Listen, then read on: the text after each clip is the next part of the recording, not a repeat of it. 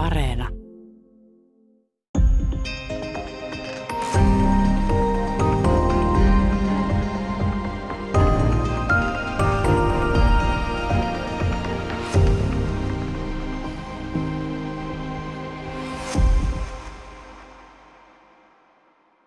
Hyvää päivää. Täällä on tänään vieraana tutkijaprofessori Antto Vihma.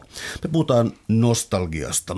Nostalgiasta, sen menneisyydestä, niin kuin vähän käsitteeseen kuuluu, mutta toki myös presensistä ja tulevasta. Uh, jos mennään tuohon määrittelyyn suoraan, eli tota, nostalgia on joskus pidetty tällaisena kulttuuritautina ja joskus on puhuttu jopa, että se on joku älymystön etuoikeus tuntea jotain tällaista melankoliaa ja nostalgiaa. Missä vaiheessa länsimaisessa nostalgiassa sanaa ruvettiin käyttämään tai sellaista tilaa osoittamaan? Itse sana tulee 1600-luvun lopulta, 1688, sveitsiläinen lääkäri Johannes Hofer teki opinnäytetyötään. Siihen aikaan opinnäytetyöt oli aika erilaisia kuin nykyään, eli on, on arveltu, että se oli aika paljon myös hänen ohjaajiensa kirjoittama. Mutta hänen niminsä tämän opinnäytetyön myötä jäi tämä sanan kasaaminen. Eli kyseessä on siis sana, sana, jolla Johannes Hofer pyrki – jo olemassa olevaa kansankielellä koti-ikävää niin kuin luokittelemaan tieteelliseksi taudiksi. Että hänellä oli tämmöinen ylevä, ylevä tieteellinen ajatus, että, että tämä tauti näkyy sitten ajanmukaisissa taksonomioissa ja tieteellisissä keskusteluissa. Ja materiaalina hän siis käytti, käytti kreikan kielisiä termejä nostos ja algos, joista, joista hän sitten sai tämän tota, nostalgia sointuvan, sointuvan käsitteen aikaan. Sun kirjasta ilmenee, että tauti saattoi olla myös tappava, eli oliko tämä jonkinlaisessa tautikategoriassa, taksonomiassa, oliko se ikään kuin mielentilana vai oliko se fyysisenä tautina, koska siis se todellakin saattoi monia hautaan? Joo, se oli hyvin, hyvin fyysinen tauti. Että tosiaan nostalgian käsitehistoriaan kuuluu aikamoinen muutos, mikä tapahtui asteittain sitten siinä seuraavan parin sadan vuoden aikana, kun nostalgia tavallaan luonnollistui niin kuin tapahtui tämmöinen käänteinen medikalisaatio, mutta Johannes Hoferin maailmassa 1688 siellä Sveitsin luoteisnurkassa Baselin yliopistossa, niin oltiin lääketieteellisessä tiedekunnassa ja mietittiin nimenomaan sitä, että, että miten tällaiset mieleltä ja ruumiltaan hyvin järkkyneet nostalgiapotilaat, miten heitä voisi hoitaa. Eli kyseessä oli, oli hyvin, hyvin tämmöinen lääketieteellinen keskustelu. Ja vielä 1800-luvun loppupuolella, siinä muistaakseni 1860- tai 70-luvulla, niin kirjattiin viimeistä kertaa Ranskan armeijassa nostalgia sotilaan kuolin syyksi. Eli tosiaan kyseessä ei ollut mikään semmoinen – semmoinen niin kuin pikkuvaiva, vaan, vaan nimenomaan äh, mahdollisesti kuolettava tauti, joka vaivasi erityisesti siirtolaita ja sotilaita.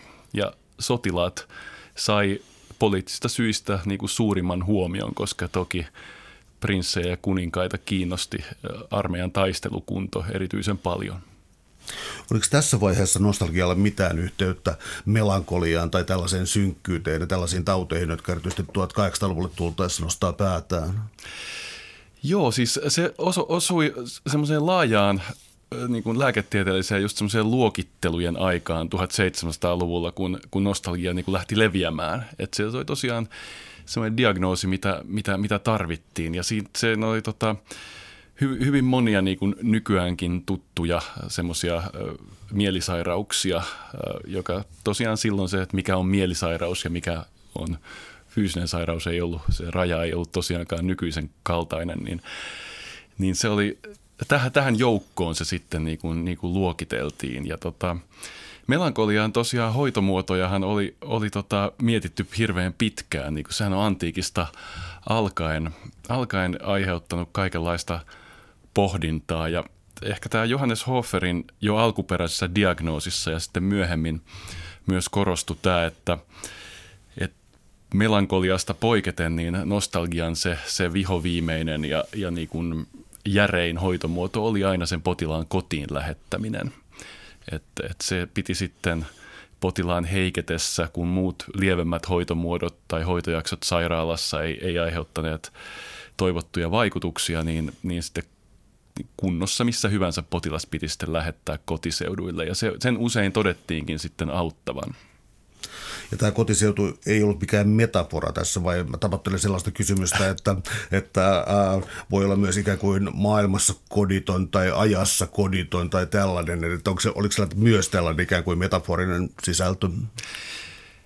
Melkein tekisi mieli väittää, että osittain oli jo alun perin. Et mä koitan tässä kirjassa vähän seurailla sellaista teesiä, mitä, mitä tota Thomas Dodman, historioitsija, esittää, että tai tavallaan tällä perustelen sen, että minkä takia aika pitkään tuhlaan sivuja tässä, tässä kirjassa siihen, että puhun tästä nostalgiasta tautina, kun monet ohittaa sen aika lyhyellä maininnalla, jopa vähän sellaisessa hengessä, että, että oltiinpa silloin varhaismodernina aikana vähän hullunkurisia, kun, kun tällaista ajateltiin.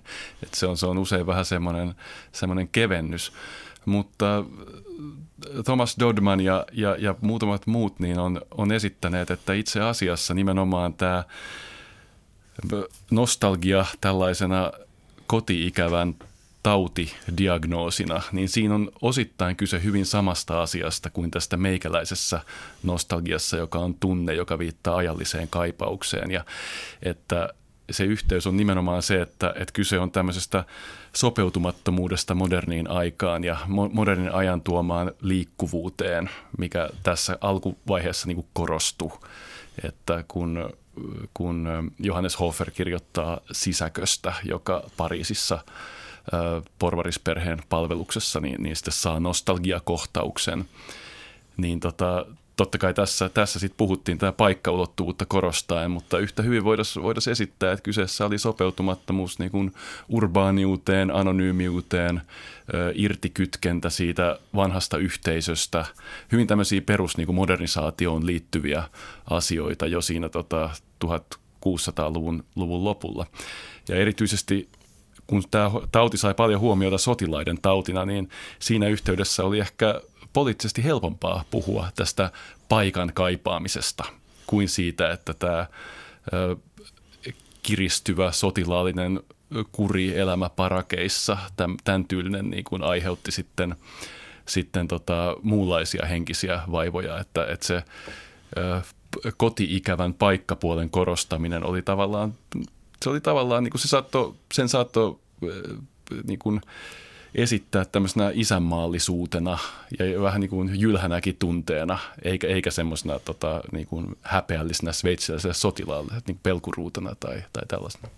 Tuossa on hyvin mielenkiintoinen pointti tuo, että ikään kuin löytääkö historia itsensä, siis tämä Ranskan vallankumous on tämä, mikä nostat ehdottomasti esiin siis siitä, että ää, se ei ollut niin kuin aiemmat vallankumoukset, se ei ollut mikään palatsivallankaappaus ja, ja se ikään kuin se sisälsi jo tietyn historiallisen itse ymmärryksen, jos niin voi sanoa. Eli, eli syntyykö tällainen aikalaiskokemus sitten voimakkaasti tässä, että nyt, nyt syntyy jotain todella uutta, modernia?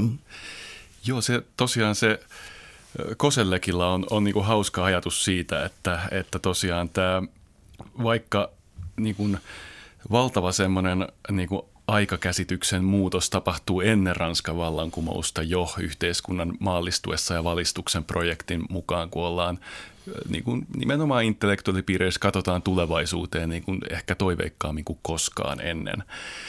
Niin sitten se, mitä Ranskan vallankumous sitten tuo, tuo niin kuin on, se, on semmoinen suuri, suuri epävarmuus historian suunnasta. Että et tosiaan se odotushorisontti ja, ja varhaisempi kokemustila niin, niin tuntuu olevan, olevan niin kuin epätasapainossa ja, ja koetaan semmoista aitoa, aitoa katkosta.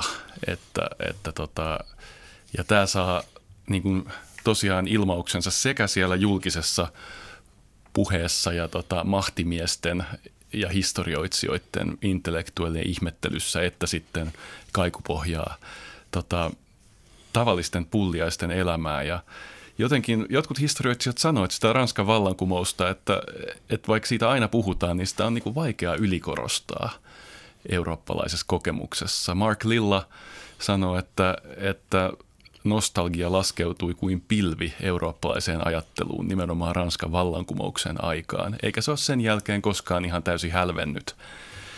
Ja luin jostain, tämä oli jo siinä tota, 1830-luvulla joku amerikkalainen, amerikkalaislehden päätoimittaja patisti toimittajiaan niin kuin kirjoittamaan jotain Ranskan vallankumouksesta ja tai Napoleonista sen jälkeen, koska nämä asiat vaan kiinnostaa aina lukijoita. Ja tämä oli Amerikassa ja tämä oli 1830-luvulla jo. Että tämä kertoo jotain siitä, miten, niin kuin, miten valtava draama se oli niin kuin eurooppalaisessa ja länsimaisessa ajattelussa. Missä vaiheessa nostalgiaan tuli sitten tällainen vivahde, siis sanoisiko nyt että se muuttui ikään kuin henkiseksi sisäänpäin kääntyneisyydeksi. Mä mietin jotain Schopenhaueria ja, ja, ja siis tällaista, mm. mm no siis romanttisen liikkeen oikeastaan nousua. Mm. Uh, kertoisit sä, tällainen laaja kysymys, että kertoisiko tästä romantiikan ajan noususta? Romantiikka oli siinä mielessä, siis monethan korostaa sitä, että se oli käänteen tekevä ajatussuunta niin kuin modernissa ajattelussa itsessään, mutta miten se nostalgiaa sivusi, sivusi vahvasti oli se, että, että, että romanttiset ajattelijat aika alkuvaiheesta niin, niin nimenomaan koki, koki nostalgian ähm, niin kuin aika, aika yleväksi ja, ja semmoiseksi hyväksi, hyväksi tunteeksi, että, että se ei ollut jotain, mikä, mitä pitäisi lääkehoidoin tai muuten sitten tukahduttaa, vaan siinä oli, siinä oli, se oli arvokasta semmoista uutta modernia herkkyyttä. Ja ö, romantiikkaan, varsinkin siinä 1800-luvun alkuvaiheessa liittyy esimerkiksi tämmöinen rauniobuumi, että mikä näkyy vieläkin, kun, kun mennään hienoihin kansallisgallerioihin, niin todetaan, että, että kylläpä ne rauniot kiinnosti 1800-luvun alussa ja, ja, ja totta vie, niin tota, silloin, silloin oli semmoinen äh, ehkä, ehkä niin kuin jän, mielenkiintoisenkin niin kuin voimakas tunne siitä, että, että raunioita pitää suojella – että et, et pitää olla jälkiä menneisyydestä. Että se ahdistus siinä modernisaatiossa sai tällaisia, tällaisia niin kuin ilmaisumuotoja. Ja romantikot kiro, kirosivat ja, ja tota, tuomitsivat hyvin jyrkästi niin kuin paikat vailla historiaa ja, ja vailla jotain että, niin kuin sy- syvempää. Niin tota, tämä tää, tota, tää reaktio on tietenkin hyvin yhteensopiva nostalgisen ajattelun kanssa. Mutta mietitään nyt tällainen hieman villi kysymys tästä nyt, mutta kun oli tätä romantiikan ajan näitä rauniomaalauksia ja sitten jotain Lord Byronia ja muita tällaisia poseerauksia siinä, tällainen levoton koukkaus natsisaksaan, jossa sitten niin arkkitehtuurin valtavia suunnitelmia ja Hitlerin suuhun jollakin tavalla laitettu lause siitä, että niin suuret kulttuurit tuntee niistä raunioista, jotka se jättää. Eli oliko tässä tällainen niin kuin pienuuden kokemus jonkun suuren historian takana tai jotain sellaista. Joo, tuossa on aika, aika mielenkiintoinen tämä tosiaan tämä usein, usein esitetty ajatus siitä, että et, et tosiaan rauniot, että et, et, et voidaan suunnitella rakennuksia raunioituvan kauniisti tai, tai ainakin näyttävästi – et, et se kertoo kyllä mun mielestä siitä, siitä niin 1800-luvun historiasta ja, ja tästä, ehkä tästä just saksalaisesta vähän myöhäisemmästä kipuilusta modernisaation kanssa, joka siis sinne, sinne iski sitten vasta, vasta 1800-luvun lopulla ja, ja erittäin nopeana. Ja aiheutti, aiheutti monenlaista kaipausta ja, ja ajatusta just siitä, että moderni elämä ja, ja massayhteiskunta latistaa yksilön ja, ja ylevän ja ottaa elämästä jotain hyvin olennaista pois. Mark Lilla puhuu tästä vuosisadan vaihteen molemmin puolin tästä saksalaisesta niin kuin älymystön kriiseilystä niin kuin kirkkegaardilaisena tunnelmana, että et, et jotain pitää niin kuin löytää jostain, joka on enemmän kuin mitä, mitä meillä on. Ja, ja usein tämä katse katso sitten nostalgisesti menneisyyteen. Nimenomaan myös näillä tota, ä, autoritaarisemmilla tota, oikeistolaiseksi laskettavilla ajattelijoilla.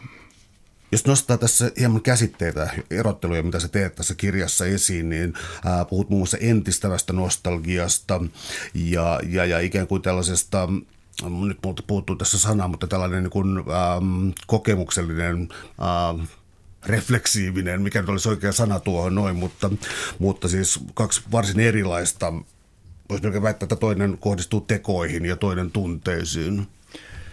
Se on tärkeää niin kuin vähän mielestäni purkaa nostalgiaa pienempiin osiin, koska se tosiaan nyky, keskustelussa ja, ja historiansa aikana on viitannut niin monenlaiseen ajatteluun, että ehkä lähestyn sitä siltä, siltä kannalta, että, että nostalgia on, on tunne, mutta, mutta se saa hyvin erilaisia ilmauksia. Ja, ja tämä entistävä nostalgia, käytän tässä kulttuuritutkija Svetlana Boimin jaottelua ja suomennoksena tosiaan entistävä on, on tota restorative-sanasta suomennettu. Ei paras mahdollinen, mutta näillä pitää mennä, mitä, mihin kieli taipuu. Ja käytän tästä reflective nostalgia käsitteestä pohdiskeleva nostalgia su- suomennosta. Näitä on muutamat muut suomentanut vähän toisin, toisin mutta, mutta nämä nyt sopi tähän, tähän tota puheenparteen, mitä, mitä mulla kirjassa on, niin, niin ihan kohtalaisen hyvin. Ja tosiaan ne on niin kuin kategorisesti hyvin, hyvin jyrkästi erilaisia. että et ne on niin kuin määritelmällisesti, Boim, Boim piirtää sen, että, että entistävä nostalgia on semmoinen ajatus, jossa, jossa, jo, jossa niin kuin menneisyyden voi jonkinlaisena kokonaisuutena tuoda takaisin. Ja se on niin kuin tämmöinen poliittinen projekti jonkin, jonkin asiantilan entistämi, entistämiseksi. Ja se ottaa siis itsensä hyvin vakavasti ja ja pohdiskeleva nostalgia taas hyväksyy tämän modernin epävarmuuden ja ambivalenssin ja monitulkintaisuuden ja kutsuu niin kuin epäilemään pikemminkin, että, että, tota, että mihin tämä tunne niin kuin oikein vie. Ja siinä niin kuin järki ja pohdiskelu on, on kytketty hyvin vahvasti päälle, vaikka, vaikka tunne on se, mikä tämän, tämän niin kuin laukaisee tämän, tämän ajattelun. Niin pohdiskeleva nostalgia sitten tota, kyselee, että, että miten maailma on muuttunut, missä määrin se ei ole muuttunut, onko, onko muistiin luottaminen, onko historiankirjoitukseen luottaminen, miten mä itse olen muuttunut, miten minusta tuli minä, niin kuin sanottaisiin, että, tota, että se on tosiaan varsin, varsin erilaisia, erilaisia niin kuin, ajatustapoja, mutta molemmat saa kimmokkeensa siitä katkoksesta ja kaipauksesta, mitä voidaan kutsua nostalgiaksi. Täällä on tänään siis vieraana tutkimusprofessori Antto Vihma. Me puhutaan nostalgiasta yksi olennainen seikka on tavallaan siis nostalgia ja siis sen suhde sotaan tai konflikteihin, koska voisi vetää vähän niin kuin kahta johtopäätöstä, toinen on tällainen kulttuuripessimismi, mitä joku Schopenhauer, Nietzsche osittain, mutta tota, äh, kokivat ja ajattelivat, että niin kuin sota voisi olla, että Eurooppa on väsynyt ja sota voisi jotenkin vitalisoida sen. Ja sitten toisaalta nostalgia jonkinlaisena banaalimpana muotona, että ikään kuin kansakunnalla on jokin mm, lähinnä niin kuin taruista koostuva historia, joka taas jollakin lailla oikeuttaa sotaa. Tässä on kaksi hyvin erilaista tapaa lähestyä sotaa, mutta ne tuntuu jotenkin, jotenkin vaanivan tuolla nostalgian ympärillä. Ne on erilaisia tapoja, mutta kyllähän siinä on, jos tuosta ottaa kiinni suoraan, niin, niin siinä, että, että nähdään sota sellaisena niin kuin puhdistavana ää, liikkeenä, mitä, mikä, mikä niin kuin voisi voisi tota, tavallaan kenties tuoda ne vanhat jylhemmät ajat takaisin tästä, tästä latteesta modernia elämää vastaan. Tämmöinen ajatushan oli niin kuin ennen ekaa maailmansotaa vallan, vallan yleinenkin. Et, et se oli, mainitsit noita, noita tota kuuluisia filosofeja ja, ja niin kuin heidän, heidän lisäkseenhän tämä oli ihan, ihan laajalti, laajalti toivottua, että semmoinen niin kunnia – tiivis yhteisö, että et se so, sotaan liittyvä nostalgia oli, oli voimissaan. Musta jotenkin, jotenkin ajattelin, että ensimmäinen maailmansota oli, oli sitten joku selkeä rajanveto siinä, että, että jos ajattelee, että siihen Ranskan armeijassakin lähdettiin niin kuin pystypäin marssien ja punaiset housut jalassa ja, ja joku hevosen tota, jouhi hienossa hatussa – ja kun sitä sitten itse prosessia on, on toteutettu, kampanjaa toteutettu muutama vuosi, niin, niin se kuva on aivan toisenlainen, että ollaan kasvot mudassa tota, nykyaikaisessa sotilasvarustuksessa ja, ja semmoista niin kuin, se va, heroinen, nostalginen eetos on, on kadonnut ihan täysin. Mutta tota, siis sotahan näkyy niin kuin nykynostalgiassakin ympäri maailman ihan, ihan selvästi. Et en, en halua myöskään esittää, että, että tämä oli tämmöinen tämmöinen niin kuin vuosisadan vaihteen tai 1800-luvun lopun niin kuin hassu ajatus, että, että mä jonkin verran tuossa kirjassa käyn läpi Brexit-keskustelua esimerkkinä ja siinä niin kuin vanhat taistelut ja, ja, ja sota sellaisena niin kuin erikoiseen, erityislaatuiseen, kunniakkaaseen yhteisöön kuulumisen hetkenä, niin oli vahvasti mukana tota Brexitissä, varsinkin tässä, tässä Brexitin toteuttamisvaiheessa sitten äänestyksen jälkeen. Kun tässä on tullut tämä ajallinen siirtymä, jonka kenties, ehkä mä vääristän sun sanoja, toivottavasti en, mutta siis ensimmäinen ja toinen maailmasta ehkä niin kuin vei illuusioita pois niin kuin ylevästä, ylevästä sodasta kaikin tavoin, mutta sitten seurasikin tällaiset länsimaiden perspektiivistä toistaiseksi vielä hatarasti olevat 70 vuotta rauhan aikaa. Ja tuota, mutta nostalgia ei tietenkään kadonnut mihinkään, mutta sitten hypätään sellaisen rinnakkaiskäsitteeseen kuin populismi. Ja saattaa kuulostaa yllättävältä hypyltä, mutta ei ole, kun siellä se sama populus on kaipaamassa samaa. Eli tota, mitä tällä puhutaan vaikkapa 1900-luvun jälkipuoliskosta, niin mitä, mitä silloin alkoi tapahtua? Miksi populismi tuli tällaiseksi ehkä nousevaksi, ajat, äh, anteeksi, nousevaksi ajattelutavaksi?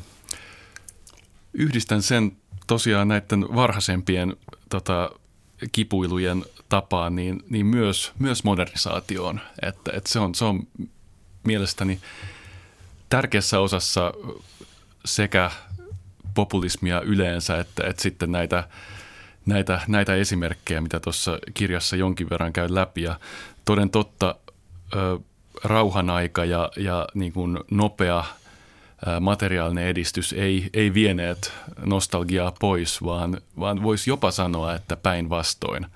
Että, että hyvin – hyvin vahvoja nostalgia-ilmauksia alkoi alko kuulua jo tuon tota, niin sanotun uuskonservatiivisen poliittisen ajattelun myötä tuossa 70-luvun lopulla ja, ja, ja 80-luvulla. Ja, ja siitä taas sitten on, on aika lyhyt matka tähän nykyiseen populismin aaltoon, vaikka se nostalgia ehkä kohdistuu vähän pikkasen eri tavalla.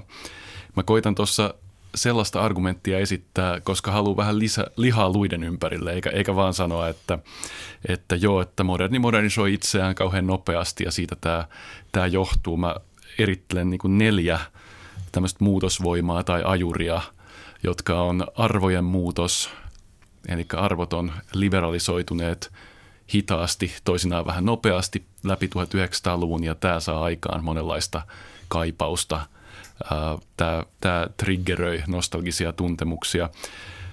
Toiseksi teknologinen muutos on paljon muutakin kuin sitä, että, että tuotantoprosessit muuttuu, vaan se muuttaa meidän kulttuuria totta kai monin tavoin ja, ja se aikaa saa eri, erilaista nostalgiaa. Väestö muuttuu, väestö vanhenee, mikä, mikä tekee siitä alttiimpaa nostalgialle, mutta kenties tärkeämmin väestö länsimaissa monimuotoistuu. Länsimaathan oli erinomaisen homogeenisia nimenomaan toisen maailmansodan jälkeen, väestösiirtojen jälkeen siitä, siitä lähtien ja nyt kiihtyvällä tahdilla on väestön monimuotoisuus on, on myös tullut tämmöiseksi poliittiseksi kipupisteeksi populismin nousun myötä. Ja myös tämä vanha kunnon urbanisoituminen – aiheuttaa, aiheuttaa sitten nostalgian ilmauksia. Ja viimeisenä nostan vielä, kun minulla on tausta niin kuin kansainvälisen politiikan tutkijana, niin nostan geopoliittisen muutoksen.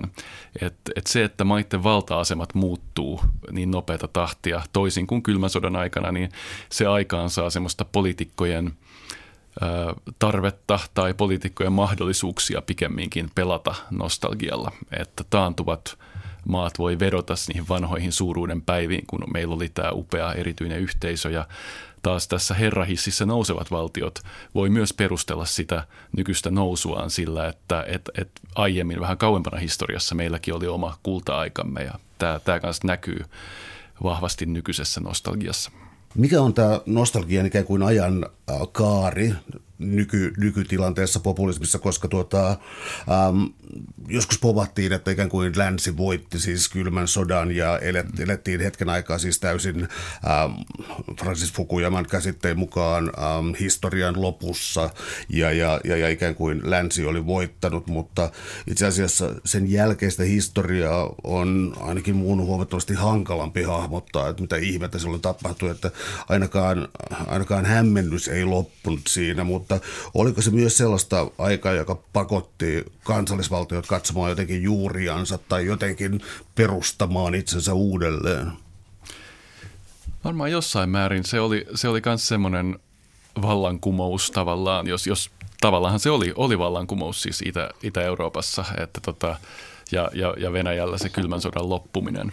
Niin et, et sitä voi, voi verrata tämmöisiin muihin isoihin, isoihin vedenjakajiin, jotka sitten sit niinku pakottaa meidät pohtimaan vähän, vähän sitä järjestystä ennen ja jälkeen.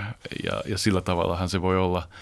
Ja Svetlana Boimille ja, ja monille muille ajattelijoille se onkin ollut, ollut semmoinen pohdiskelevan nostalgian innoitus – Mun mielestä populistinen nostalgia, niin kuin mitä me nyt nähdään, kun se esittää jotain kuvia menneisyydestä ja, ja tämmöistä niin kuin, ähm, kaipuuta sinne yksinkertaisempaan ja monokulttuurisempaan ja autenttisempaan elämään, niin nämä taitavat poliitikot, joita, joita siis totta vie populistipuolueissa on, niin – niin ne ei esitä sitä ajanjaksoa kovin tarkasti. Et tavallaan nostalgian poliittisessa käytössä on, on olennaista semmoinen tietty hämäryys, että, että esitetään jonkinlaisia ääriviivoja, mitkä sitten mahdollisimman monet voi sitten värittää itse itselleen niin kuin tärkeillä elementeillä.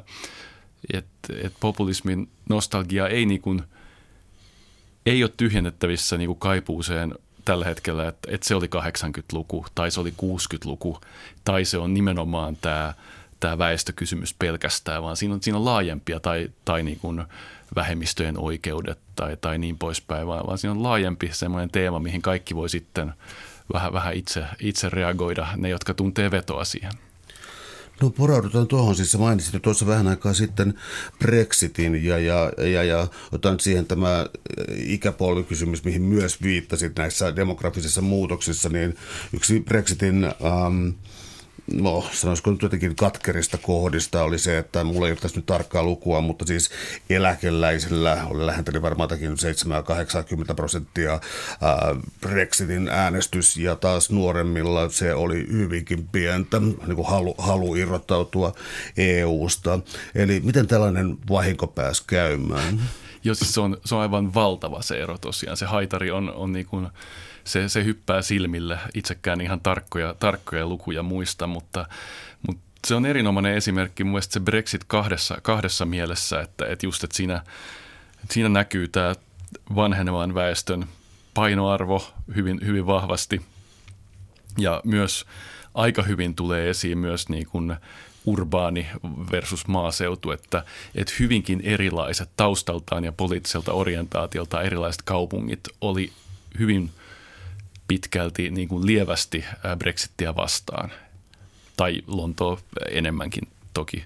Lontoa aika, aika erikoistapaus tietenkin ihan maailman mittakaavassa, kun taas sitten syrjäseuduilla vähän jonkinlaisilla muuttotappioalueilla sitten oli, oli hyvin vahvaa, vahvaa Brexitin puolesta, puolesta äänestämistä. Toinen asia, minkä takia mä nostan Brexitin tuossa keskustelu, vaikka siitä on tosi paljon kirjoitettu, on se, että, että se on aiheuttanut tämmöisen pysyvän jäljen sitten Euroopan politiikkaan. Että sehän ei ole kumottavissa mitenkään, että vaikka populismin aalto, itselläni ei ole kristallipalloa, että, että miten se seuraavina vuosikymmeninä, jos pitäisi löydä vetoa, niin uskoisin, että se jatkuu, ää, kokee erilaisia laskuja ja nousuja, mutta, niin kuin, mutta tämmöisenä niin kuin dynaamisena liikkeenä kuitenkin on, on noususuuntainen mahdollisesti ei. Tässä voi tapahtua kaikenlaista, kun puhutaan eurooppalaisesta politiikasta tai maailmanpolitiikasta, mutta Brexit on jo, jo se jo näyttää, että, että tällä nykyisellä populismilla on, on ollut niin kuin hyvin pysyviä vaikutuksia, niin sen takia halusin sen nostaa tuohon kirjaan tapaustutkimukseksi tai pieneksi tapaustutkimukseksi esimerkiksi ehkä pikemminkin. oli tosi paljon mistä valita esimerkkejä. Et, et täysrunsauden pula, jota rajoitti niin kuin lähinnä oma sivistys, oma aika, oma kielitaito. Et, et oli tosiaan kirjoittajan markkinat, kun alkoi miettiä, että mitä poliittisia esimerkkejä nostalgiasta tähän kirjaan ottaisin mukaan. Otetaan ihan juuri lisää vielä poliittisia esimerkkejä, mutta mä kiinnittäisin huomioon yhteen asiaan, joka on ähm, populismin sanoisiko monotonisuus, koska tuntuu siltä, että kaikkialla keksitään jotenkin siis sellaista, sellaista muotoa oleva lause kuin take back control tai jotenkin, jossa siis viitataan sitä, että ää, ei niin kauankaan sitten ää, ehkä kansallisvaltio, siis tuota, oli kontrolli jotenkin, miten maailmassa ollaan, miten toimitaan, mitä, mitä business on ja, ja miten tehdään. Ja nämä varjoi nämä ei nyt sentään kurin ja järjestyksen palauttamiset on niitäkin tietysti aina välillä, mutta siis tällainen, no tyypillisimmillään tämä niin kuin, ää, pidetään ruotsin ruotsalaisena tai jotain, jotka tuntuu olevan vain hokemia, niin kuin mitä ihmettä tuo tarkoittaa. Niin miten tämä retorinen pankki, jota populismissa on, niin onko se noin simppeliä kuin se mun korviin kuulostaa? T-kutsu liikkeellä jo, joka radikalisoi republikaanipuoluetta, oli tämä slogan Take America Back. Ja siitä sitten tosiaan näitä on kuultu eri variaatioita, vaikka miten paljon.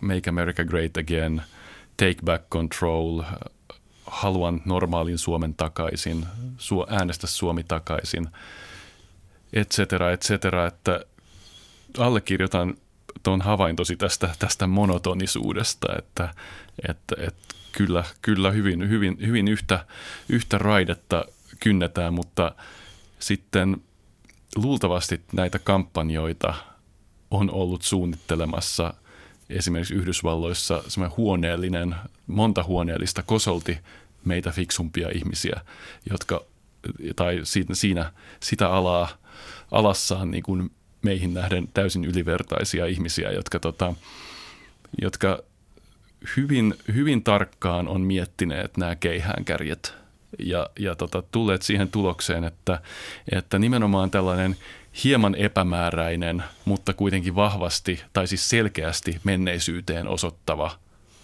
ää, kontrollin, ää, meidän, meidän yhteisön voiman, kunnian, tä, tämmöiseen viittaava iskulause on se voittava valinta.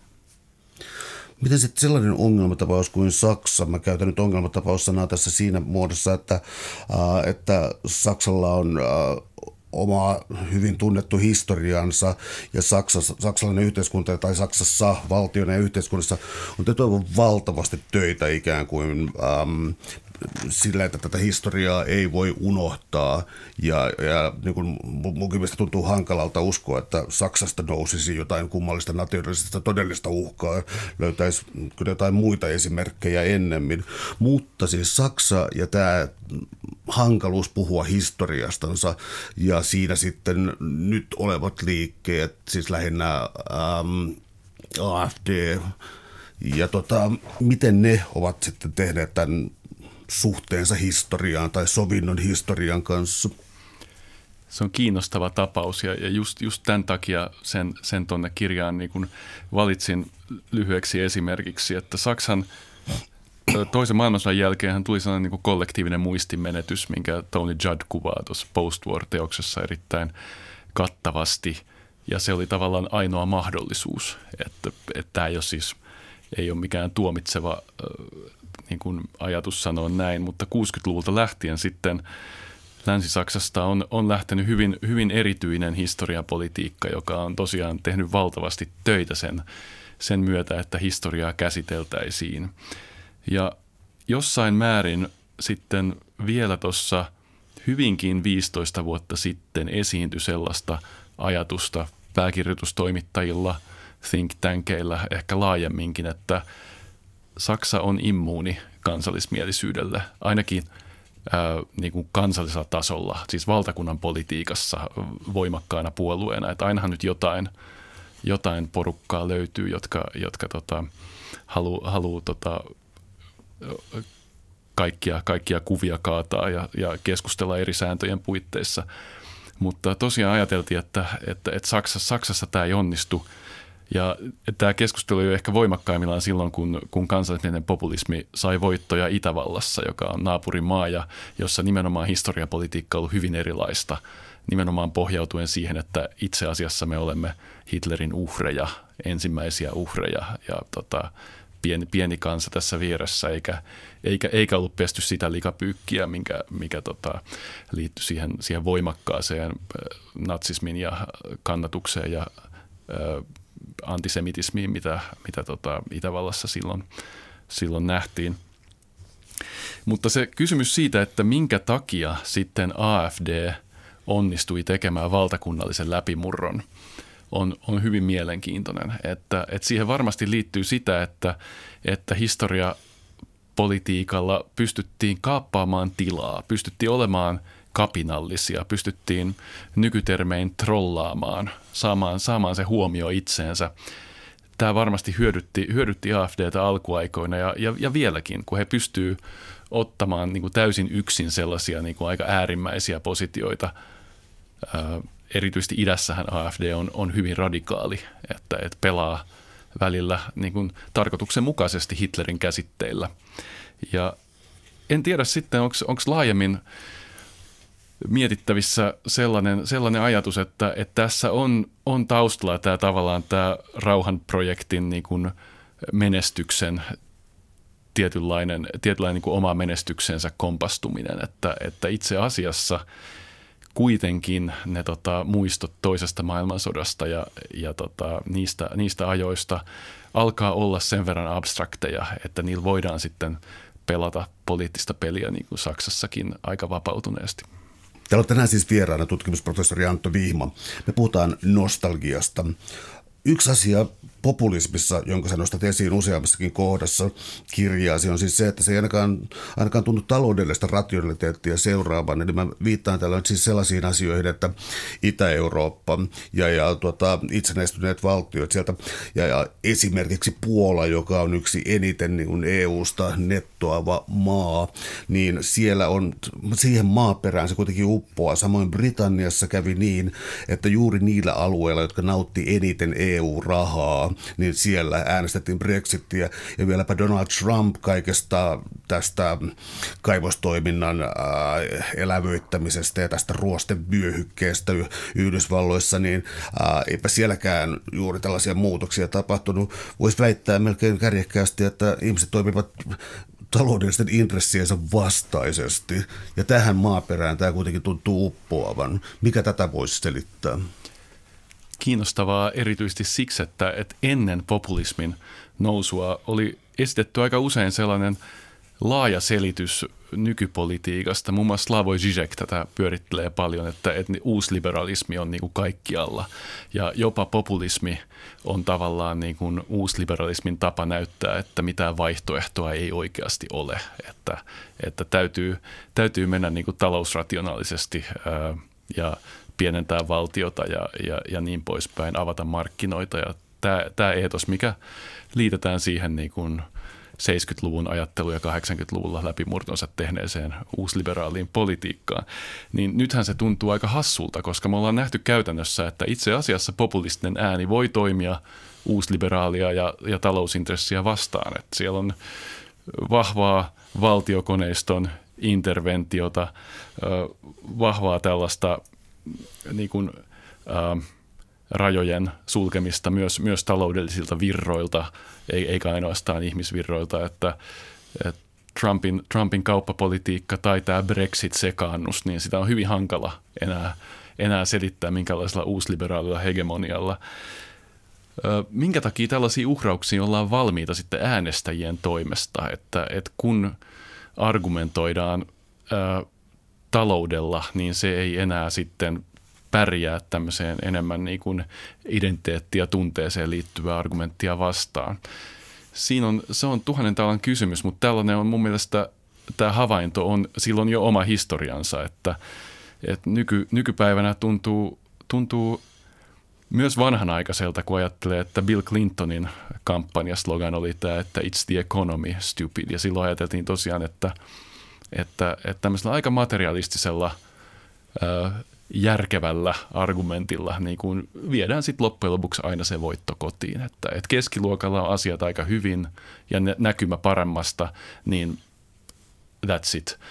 Niin kyllä, kyllä se tuntuu kaukaiselta tällä hetkellä, että, että ajatellaan, että, että taloudenpidolla niin kuin voitettaisiin nyt vaaleja – Onko populismia ilman jonkinlaista mielikuvaa vihollisesta, joko ikään kuin No siis jos tässä, jos tässä on tämä ideaali tai idea pikemminkin siis siitä, että on menetetty kontrolli, niin sitä ollaan yleensä menetetty jonnekin joko väestön, vieraalle väestön osalle tai sitten voidaan mennä ihan salajuoniin, spekulaatioon ja muihin. Eli onko tämä ikään kuin tämä kääntöpuoli tai viholliskuva aina osa populismia?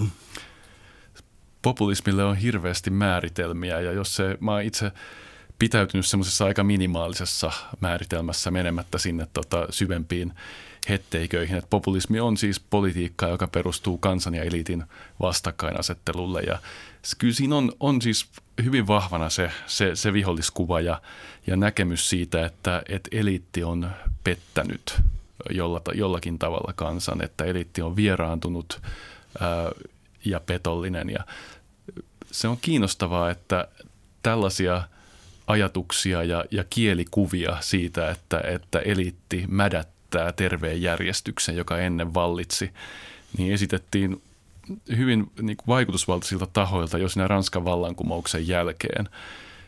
Nostan tuossa muuta, muutamia sitaatteja niin kuin Joseph de Mestreltä, joka, joka semmoisella aika – vihasella, jopa verenhimoisella retoriikalla esitti tätä, että, että Ranskan vallankumouksenkin syypäät tai pahimmat rikolliset oli nämä liberaalit aateliset, jotka tuki vallankumouksellisia voimia. Et sieltä, sieltä se kumous itse asiassa kuitenkin lähti, että se oli, että se oli periaatteessa ja loppujen lopuksi se oli kuitenkin tämmöinen – kumous, jonka, joka tapahtui ideoiden tasolla, jonka sai aikaan nämä intellektuaalit, jotka esitti näitä, näitä liberaaleja ja vieraantuneita ideoita, jotka sitten tosiaan vei, vei kirkolta ja aatelistolta arvovallan. Ja vaikka nyt nykyään ei enää puhuta kirkosta ja aatelistosta ihan samaan sävyyn, niin, niin silti se ajatus siitä, että, että liberaali eliitti outoinen elämälle vierainen ajatuksineen on, on mädättänyt yhteiskunnan, niin esitetään kyllä – tosi, tosi voimakkaasti eri puolilla populististen liikkeiden toimesta.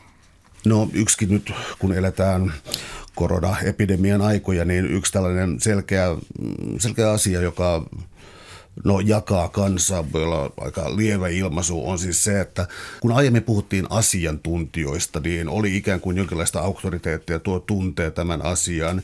Ja erilaiset, ainahan nyt on tiedetty jotenkin vaihtoehtoisia hoitoja, että tarkoittaa sitä, että se olisi uusi asia, mutta niin haastetaan kovalla puheella ja joskus toiminnalla ikään kuin vanhan järjestyksen. Onko se sitten eliittiä tietyllä tavoin, mutta myös asiantuntemus, joka siis tietysti ihmisiä riivaa, kun joku alkaa puhua täyttä skeidaa. Mutta niin kun, onko tämä populismin juttu siis myös siis se, että Veikko Vennamo varmaan tässä siteerataan, niin kuin, että kyllä kansa tietää, ja nyt siis kyllä kansa tietää sitten myös talouden ja, ja niin edelleen. Ja tällä hetkellä lääketieteen ja epidemiologia aivan erinomaisesti. Tämä on kiinnostava, kiinnostava teema, jossa tämä teknologinen murros on varmaan ollut isossa osassa myös, että, että on kirjoitettu siitä, että portinvartijat tiedossa on, tiedon portinvartijat on kaatuneet ja tällä viitataan just tietty, tietenkin sanomalehtien vanhaan, vanhaan valtaan määritellä puheenaiheet erilaisissa aamiaispöydissä tai, tai lounaskeskusteluissa. Ja sitten myös niin tutkimuslaitoksiin ja, ja yliopistoon ja kaikkiin näihin, jotka, jotka sääteli sitä, että mikä on niin kuin hyväksyttävän tiedon piirissä, niin nykyään se kuva on paljon monimutkaisempia, paljon verkostomaisempia, rihmastomaisempia, että, että missä, se, missä se tiedoksi hyväksytty, auktorisoitu tieto oikein sijaitsee. Ja myös tässä niin kuin populismin tietokuvassa on tapahtunut muutos, mitä sosiologi Tukka Yläanttila on, on tutkimuksissaan korostanut, että ennen, ennen tosiaan populistinen tieto asemoitiin just sellaiseksi, että, että se on jotain, mikä kansa tietää, juureva kansan, kansanmies tietää vähän niin kuin arkikokemuksestaan. Ja sitten tämä virastojen ja eliitin tietoon jotain, jotain näitä numeroita ja taulukoita, joka ei ole sitten kuitenkaan pätevää tässä niin kuin tavallisen ihmisen oikeassa arjessa. Kun taas nykyinen populistinen tieto saattaa näyttää hyvin paljon tieteelliseltä tiedolta. Että se, Yläanttila puhuu vastatiedosta ja vastatiedon tuottamisesta. Ja tällaistahan me nähdään just tässä rokotekeskustelussakin, että, että hyvin niin kuin perinteisen tiedon, datan, äh, graafien, lukujen, tilastojen näköiseksi pakattua vastatietoa, joka ei kuitenkaan pohjaa mihinkään, joka ei ole tämmöisen niin kuin tiedon tuottamisen prosessin tulos, oli sitten journalistinen tai, tai tutkimuksellinen, vaan se on vaan nykästy jostakin. Et, et siinä, siinä mielessä niin käsitys populistisesta tiedosta on myös hieman, hieman muuttunut – Täällä on tänään siis vieraana tutkimusprofessori Antto Vihmo. Me puhutaan nostalgiasta.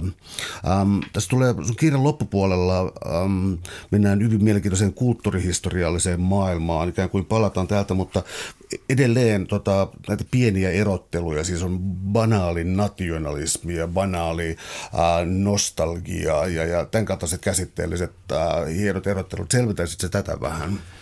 Koitan tuossa kirjassa tuoda mukaan, nostaa tätä banaalia nostalgiaa ehkä eri tavalla kuin jotkut varhaisemmat kirjoittajat, joihin paljon viittaan, kuten Svetlana Boimet. Mielestäni banaali nostalgia on oman kategoriansa arvoinen, koska sitä on kaikki alla. Että jos entistävä nostalgia on tämä populistinen poliittinen projekti Let's Make America Great Again, tuodaan jotain vanhaa takaisin poliittisen projektin voimin – ja pohdiskeleva nostalgia on tämmöistä aika syvällistä pohdintaa ihmisen osasta ja modernista elämästä ja muutoksesta maailmassa, niin siihen väliin jää paljon tilaa.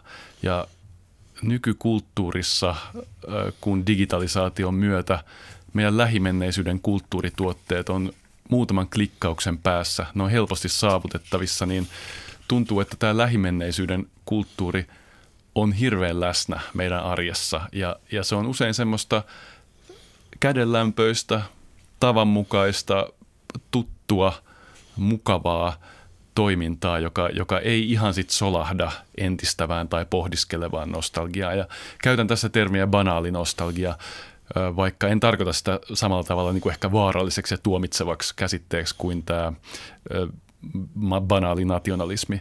Pikemminkin ajattelen, että tämä banaali nostalgia voi – voi johtaa kumpaan suuntaan tahansa. Että se voi avata tilaa päiväunelmille ja mietinnöille loppujen lopuksi, kun ihminen kiinnostuu siitä, että minkä takia mä kaipaan näitä asioita ja miksi toimin niin kuin toimin. Tai sitten se saattaa myös johtaa entistäviin, entistäviin projekteihin. Voiko olla sellaista, koska siis joskus tällaisessa joskus tällaisessa ikään kuin esteettisessä kierrätyksessä, retrossa ja muussa on tota, ollut myös puhe joskus, että se on jonkinlaista postmodernia ilottelua ja tämän kaltaista ikään kuin ähm, no, esteettistä hauskan pitoa. Äh, mutta tota, esimerkiksi Jürgen Habermas, johon viittaa taas niin kuin piti tällaista suuntausta ähm, haitallisena ikään kuin modernin projektille, joka oli kuitenkin niin kuin ikään kuin rationaalinen projekti, jota jatkaa. Eli onko tässä tällainen niin, tekisi mieli nyt kyllä sitten miettiä, että 70 vuotta rauhan aikaa tässä näin, niin kyllä siinä nyt niin jonkinlainen eetos ja projekti on toiminut ja hyvin. Joo, tässä on jotkut, jotkut kulttuurikriitikot on ottaneet hyvin, hyvin tuomitsevan näkemyksen tähän banaalin nostalgian maailmaan ja, ja tota, se on osin, osin kyllä ymmärrettävissä, että ehkä siinä nimenomaan ajatellaan, että – että se on hyvin kepeää ja tämmöistä surffailua ja se ei ole yhteydessä niinkään tähän moderniin projektiin, vaan se on vaan semmoista ää, ei ehkä katkeran suloista, vaan pikemminkin sulosta konsumerismia, siis lähinnä, lähinnä niin kuin kulutusiloittelua sitten ja tota, hait, siten niin kuin haitallista ehkä, ehkä kulttuurien laajemmin, että, että se ei ole kosketuksessa sitten tämmöiseen niin kuin, ää, nyky, nyky niin kuin kulttuurin kysymyksiin, vaan ot, ottaa sen helpon, helpon tota, sokerisen nautinnon siitä, siitä lähimenneisyyden tutusta iskelmästä tai, tai sillä tavalla. Ehkä tietenkin lainailu ja leikittely on ollut osa modernia kulttuuria hirveän kauan, semmoinen vapaampi soveltaminen, että että, että se rajanveto voi olla vaikeaa, että, että milloin se on niin kuin tavallaan niin kuin jo, jollain tavalla esteettisesti relevanttia nykyaikaa ja milloin se on ainoastaan tuommoista kulutuskeskeistä viihdekulttuuria. Et tie, tiedä häntä, mutta banaali nostalgia on kanssa aika ehkä tässäkin, tässäkin polveilevassa vapaassa tota, hapuilevassa vastauksessa niin kuuluu, että se on aika laaja, laaja kategoria. Että mä, mä en ota siihen ihan niin tuomitsevaa kantaa kuin jotkut, jotkut tota, kovemmat, kovemmat kriitikot ottaa. Mä olisin vielä tarttunut sellaiseen asiaan, että mä oon ainakin taipuvainen synkistelemään nyt näitä tiettyjen läntisten rakenteiden katoamista, mutta sä et ole luopunut toivosta, vaan niin kun nostat tavallaan esiin tämän teesin historian lopusta ja toteat, toteat siis sen, että se, että jos Eurooppa on väsynyt tai nämä instituutiot katoaa, niin se ei tarkoita sitä, että tilalle tulee vääjäämättä jokin autorita- autoritaarinen tai jokin tällainen yhteiskuntajärjestelmä. Näet vielä toivoa modernissa, tai miksi sitä nyt kutsukahan tässä? Yritän ainakin ja, ja siis tilanne, tilanteen huolestuttavuutta en, en missään nimessä pyri kiistämään, vaan että, että se siis liberaalidemokratiaan kuuluvat instituutiot on ahdingossa tällä hetkellä ja, ja niiden uusiutumiskyvystä tulee olla hyvin huolissaan. On aika, aika mieletöntä seurata Yhdysvaltojen tämän hetken kehitystä, joka antaa aina semmoisen kiinnostavan niin kuin ääriesimerkin siitä, että, että usein, että mitä, minkälaisia ilmiöitä muuallakin on sitten myöhemmin, myöhemmin luvassa. Mutta kuitenkin moderni, moderni on, on ollut, tota, haluaisin korostaa sitä teemaa, mikä ehkä kulkee tuossa kirjan marginaaleissa läpi, läpi lukujen, että, että moderni on, on hirveän ambivalentti ja ristiriitainen aika ja tota, meillä on, on myös mahdollisuuksia ö, hyvin vaatimattomin pienin tavoin siihen vaikuttaa. Ja, ja, tota, ja että sellainen historian loppu tai, tai historialla on tietty suunta tai oli sitten niin kuin hyvään tai pahaan, oli se niin kuin tiukimpaan rappiokertomukseen tai sitten tämmöiseen obamalaiseen, että, että historian kaari kulkee kohti oikeudenmukaisuutta, niin, niin näitä ajatuksia pyrin välttämään ja, ja tota, ja semmoiseen niin kuin vaatimattomampaan ja tilanteisempaan ajatteluun niin kuin, niin kuin ohjata. Suuret kiitokset keskustelusta, Antto Vihmo. Oli ilo. Kiitos paljon.